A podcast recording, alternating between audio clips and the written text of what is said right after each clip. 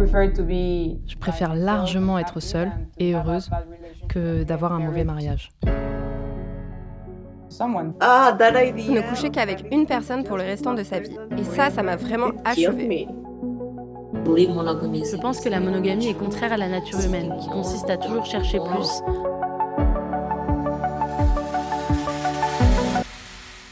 Pourquoi on me fait culpabiliser d'être célibataire? Pourquoi ça me semble complètement impossible d'envisager une relation libre Est-ce que je suis vraiment sûre de vouloir passer toute ma vie avec la même personne?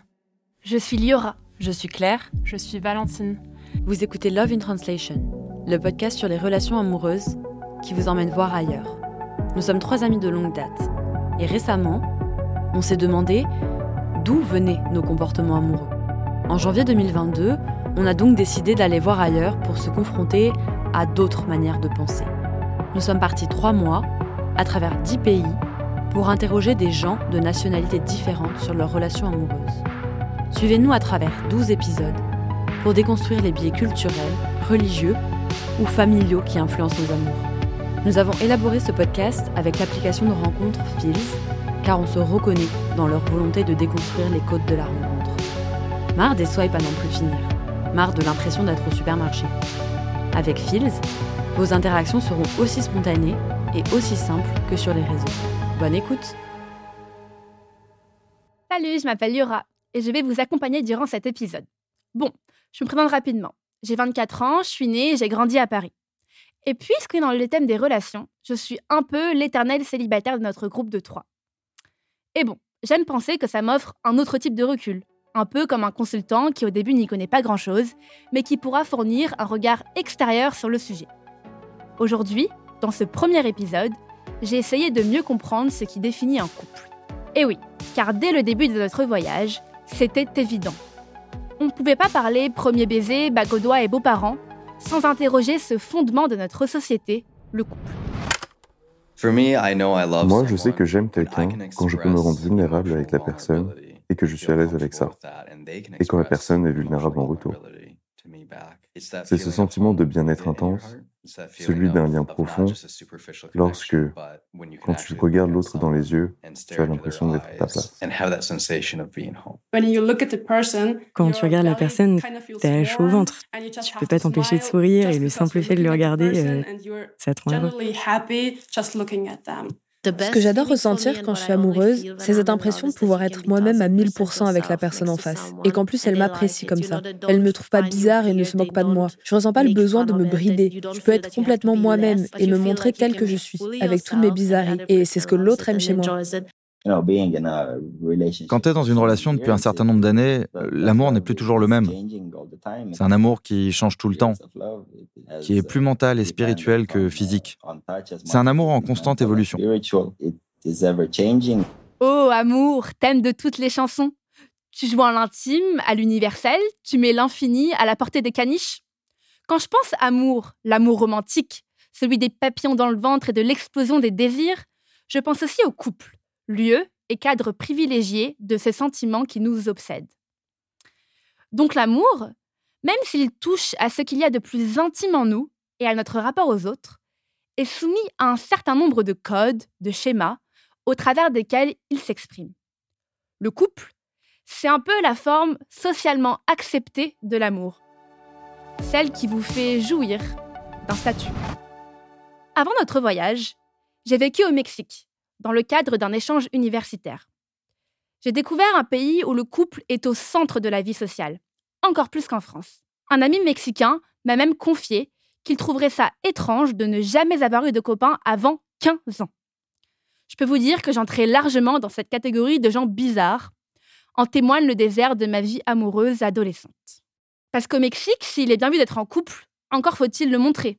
Plusieurs camarades de classe se lançaient régulièrement dans des déclarations d'amour enflammées sur Instagram à chaque nouveau moment passé avec leur moitié. Et Sofia, une amie mexicaine de 27 ans, originaire de la ville de Puebla, au sud de Mexico, et qui a étudié en Angleterre, m'a expliqué cette place du couple au Mexique, qui est aussi bien incontournable qu'ultra codifiée. Elle m'a notamment parlé de la demande d'officialisation, qui est un véritable rituel de la mise en couple. Et une fois qu'on est en couple, on ne fait plus qu'un avec sa moitié. C'est le cas de le dire. Je vous laisse l'écouter. Au Mexique, c'est encore très courant qu'on te demande officiellement, de manière très protocolaire, est-ce que tu veux être ma copine?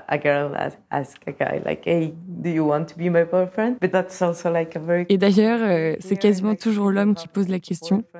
On trouverait ça super bizarre que la fille demande Tu veux être mon copain? Et euh, au Mexique, quand tu es en couple, tu es super engagé et c'est du sérieux. Tu dois parler constamment avec la personne, par texto, au téléphone, et euh, vous passez tout votre temps ensemble. J'ai pas mal d'amis que je ne vois plus seuls euh, depuis qu'ils sont en couple. Enfin, je les vois, mais toujours avec leurs copains ou leurs copines. Alors qu'au Royaume-Uni, par exemple, quand je suis sortie avec un garçon, c'était beaucoup plus tranquille. Moi, ça me convenait mieux parce que euh, j'aime pas trop devoir parler constamment par message. Ici, au Mexique, t'envoies des Hey, comment ça va? Hey, tu fais quoi toute la journée? J'ai des amis qui aiment ça, mais moi, je préfère avoir mon espace.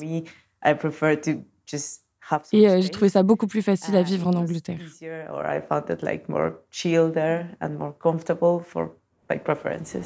C'est vrai qu'en France, euh, ce rituel de la mise en couple, presque comme une demande en mariage, peut un peu nous sembler désuet. Mais au moins là-bas, les choses sont claires et parfois c'est pas plus mal. Mais bon, dans tous les cas, le couple, c'est un statut très convoité et ce, bien au-delà du Mexique, bien sûr. On a donc tendance à penser que le célibat n'est qu'une phase transitoire et sans intérêt propre. Une sorte de vestibule entre deux relations. On se rhabille, on se déshabille. Anna, une autre Mexicaine de 28 ans, originaire d'une petite ville au nord de Mexico, m'a partagé son ressenti. Après avoir rompu avec son petit ami de longue date, elle ressent une grande pression à se remettre en couple, alors même qu'elle préfère se concentrer sur elle-même et profiter de son célibat. Alors Anna, c'est une grande rencontre. C'est l'une de mes meilleures amies que je me suis faite au Mexique. Elle est drôle, elle est brillante et résiliente. Et je l'ai aimée instantanément, et je peux vous dire que je ne suis pas la seule. Je l'ai rencontrée à un moment où elle profitait pleinement de son célibat, tout en étant invitée chaque week-end au mariage d'un ou d'une de ses amies. Sans le vouloir, elle était donc constamment soumise au regard des autres. Elle était ramenée à son statut de femme célibataire, alors même qu'elle était ravie d'enfin pouvoir se recentrer sur elle et sur ses études. Quand j'ai rompu avec mon copain, tous mes amis m'ont dit Mais t'avais une super relation, vous alliez vous marier. Ça m'a beaucoup fait réfléchir à ma décision. Et à plein de reprises, j'ai eu l'impression d'avoir fait le mauvais choix. Et en plus, euh, dans mon groupe d'amis, euh, on est 12. C'est pas un groupe d'amis traditionnel. Il y en a une qui vit en Espagne, il y en a une autre en Allemagne, une autre au Canada, une autre à Miami. Et euh, trois d'entre elles étaient fiancées avant ma rupture. Quand j'ai rompu, les huit autres se sont fiancés. Donc, euh, dès qu'une amie se fiançait, je me disais, oula, mais qu'est-ce que je vais faire? Et encore, j'étais même pas dans la même ville. On faisait que parler mariage. Et au bout d'un moment, j'étais la seule célibataire. Et j'arrivais pas vraiment à m'identifier à leurs discussions. Je me sentais comme une intruse. Et à chaque fois qu'on parlait de ça, ça me faisait penser à mon ex. À côté de ça, bien sûr, je recevais plein de commentaires du type euh, Mais t'es super vieille et t'es célibataire. Et tout le monde te demande euh, Alors, t'en es où dans ta vie amoureuse? C'est comme si ici, il n'y avait aucune autre option. Le célibat, c'est une phase de transition jusqu'à ta prochaine relation. Et je déteste ça. Je pense qu'on pense comme ça partout. Tout le monde s'attend à ce que dès que tu es célibataire, tu rencontres une nouvelle personne. Et moi, je me rends compte que depuis que j'ai rompu, je continue à penser que bientôt je trouverai le bon. Mais euh, en fait, peut-être pas. On peut être heureux seul. Je ne sais pas pourquoi on est convaincu de la nécessité de devoir toujours être à la recherche d'un partenaire. Ça crée une très grosse pression. Et même si tu rejettes euh, cette pression, tu as toujours des moments où tu te dis euh, Oh non, je vais jamais me marier. Et quand j'y pense, je préfère largement être seule et heureuse que d'avoir un mauvais mariage. Pourtant, la pression est quand même là et l'objectif inconscient de finir par se marier est toujours aussi présent. Donc finalement, quand on choisit d'être célibataire, les gens autour de nous sont toujours là pour nous rappeler que le temps passe et qu'on ferait mieux de se mettre à la recherche de notre prochain partenaire. Mais enfin, cessons cette pression du couple. Pas plus tard qu'hier, ma grand-mère est venue me voir, très sérieusement, pour me demander ce qui n'allait pas chez moi. Pourquoi, et je la cite, une belle jeune fille comme moi n'avait pas de copain. Autrement dit, si je comprends bien, si malgré tes atouts, tu es incapable d'être en couple, il y a quelque chose de fondamentalement repoussant chez toi. Un trait de l'ordre du monstrueux. C'est vrai que dit comme ça, c'est assez violent. Et je pense donc qu'il faut cesser de voir le couple comme une nécessité absolue à notre épanouissement. Parce que pour moi, je peux vous dire que le choix répété de rester célibataire a répondu à un désir profond de me définir seule. Et pour autant, mon rapport à l'autre n'a cessé de s'enrichir de la construction d'amitiés fortes et durables. Bon, après, bien sûr, quand c'est ma grand-mère qui me dit ça, je le prends pas mal et ça me fait plutôt sourire. Mais bon, tout ça, toutes ces remarques, cet état d'esprit, qui est pas que chez ma grand-mère d'ailleurs, ça m'a fait réfléchir. Parce que si on s'attend à ce que j'ai un copain, c'est aussi qu'on s'attend à ce que je sois hétérosexuel et monogame. Or, si ce voyage m'a bien appris une chose, c'est que cette norme fixée par la société, nos familles et nos constructions mentales et culturelles est loin d'être universelle. À Budapest, on a dormi chez Sarah et Gunel. Elles ont 26 ans. Sarah est tunisienne, tandis que Gunel est azerbaïdjanaise. Elles sont donc toutes les deux issues de cultures assez conservatrices, mais je peux vous dire que leurs idées sont loin de l'être. Elles ont beaucoup réfléchi au modèle de relation qui leur convient le mieux. Gunel se sent mieux dans des relations exclusives, même si elle en perçoit les limites. Alors que Sarah est beaucoup plus radicale à ce sujet et préfère être dans des relations libres uniquement. Écoutons-la. Le problème avec les relations exclusives, c'est que quand tu te limites à une seule personne, toutes tes attentes se concentrent dans cette personne, et c'est trop d'attentes pour une seule personne. Ça crée de la frustration et de la pression. Oui, ça crée une pression sur la relation et sur ses dynamiques. Tu peux pas consacrer toute ton énergie à une seule personne. Mais malheureusement, c'est comme ça que les choses fonctionnent. Yes, if you are able to have it healthy way, like not si tu peux le faire avec succès et de manière saine, ok. Que tu restes indépendant tout en étant en couple et que vous formiez deux entités distinctes. Il ne faut pas s'attendre à ce que l'autre personne remplisse toutes tes attentes jusqu'à ta mort. Mais malheureusement, la société est construite ainsi aujourd'hui.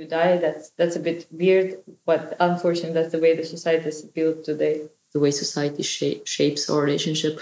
Any movie you watch, any recipe you hear about, any drama, any la manière dont la société façonne nos relations dans les films, les podcasts, les histoires, la conversation tourne toujours autour du 1 plus 1 et pas plus. Donc je pense qu'inconsciemment, on est conditionné à penser que la romance, c'est ça, et que les relations doivent se vivre sous ce format. Peut-être que c'est le cas, que l'exclusivité est la bonne manière de vivre ces relations, mais peut-être pas. Ouais, c'est comme si on mettait une puce dans ta tête. Oui, on est socialement conditionné à penser comme ça.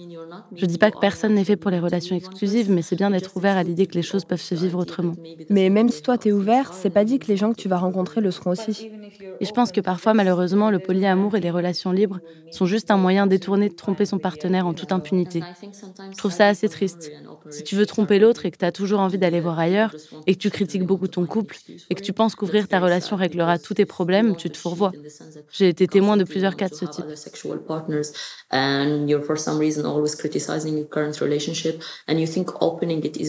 Fix it. It's not gonna fix it, I believe, and I've seen several examples of this. Dans une relation exclusive, c'est concentrer toutes ses attentes en une seule et même personne. Waouh, quelle pression On réfléchit pas comme ça avec ses amis. Il y a celui avec lequel on parle du dernier film, celui qui connaît notre famille, celui avec qui on part en vacances. Et c'est pas forcément des amis différents. Parfois, une seule personne réussit à cocher toutes ces cases. Mais c'est absolument pas une fin en soi, et on s'en accommode très bien. Alors, appliquer ce même schéma de pensée à nos relations amoureuses est, pour moi, assez révolutionnaire. Et j'avoue qu'à la sortie de cette interview, j'ai un peu tout remis en question.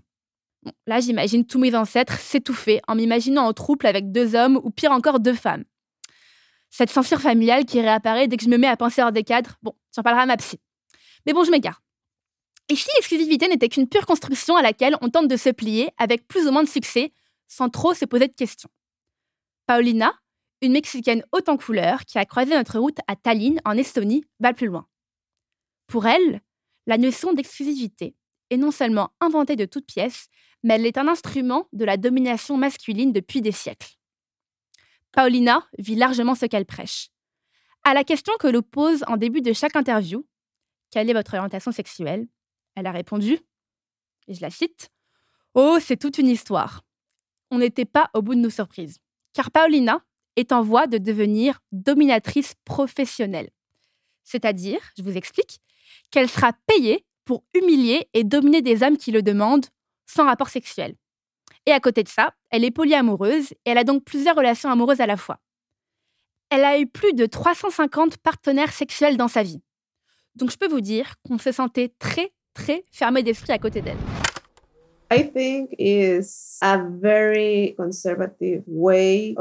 Je pense que c'est une conception très conservatrice et surtout très sexiste des relations. Car l'exclusivité ou la monogamie, historiquement, c'était uniquement pour les femmes.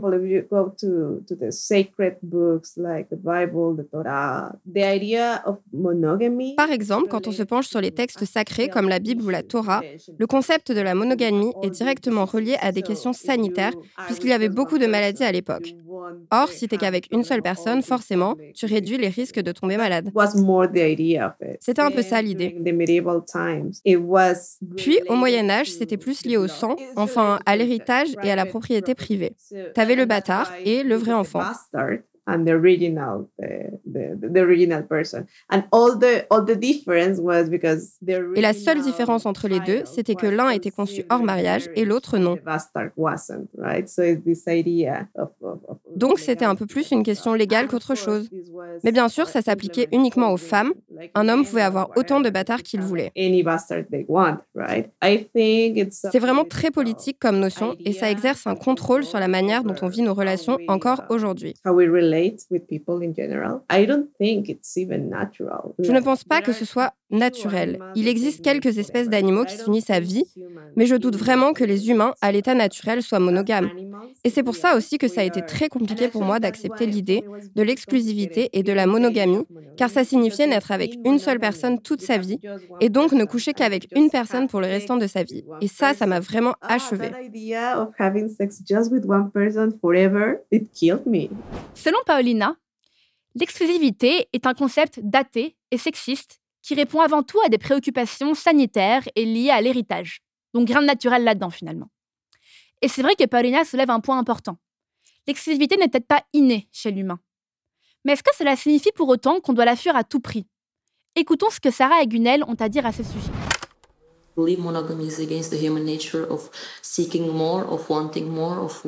Je pense que la monogamie est contraire à la nature humaine, qui consiste à toujours chercher plus, à toujours vouloir plus et à vouloir explorer sa vie sexuelle et amoureuse en se confrontant à plusieurs manières de penser et de vivre l'amour.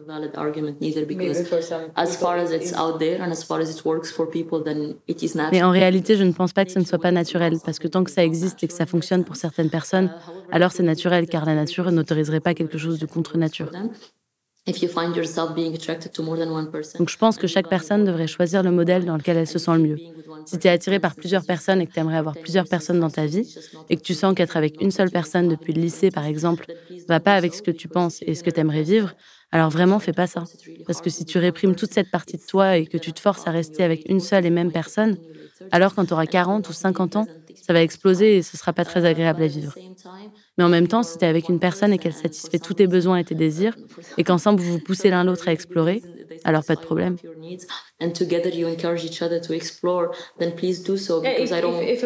Si un partenaire te suffit, à toi de voir, c'est ta décision. Mais malheureusement, la société est construite sur cette idée de l'exclusivité. Et c'est un tel tabou d'avoir plusieurs partenaires alors que ça devrait être considéré comme tout aussi naturel. C'est juste que c'est tellement compliqué de gérer un partenaire. Enfin, d'après mon expérience personnelle, j'aimerais pas être dans une relation amoureuse avec plus d'une personne à la fois. Parce qu'une seule, c'est déjà bien assez. Si tu es le genre de personne qui aime explorer différents types de personnalités et qui aime chercher des choses différentes chez chacun, alors aucun problème. C'est juste que pour moi, c'est trop compliqué.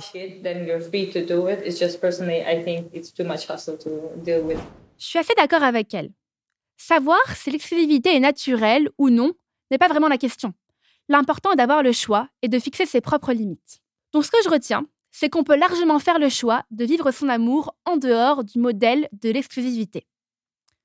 Mais le polyamour est un type de relation qui ne convient pas à tous, parce qu'il requiert un certain niveau de confiance en soi et en l'autre, et car on n'est tout simplement pas forcément attiré par plusieurs personnes à la fois.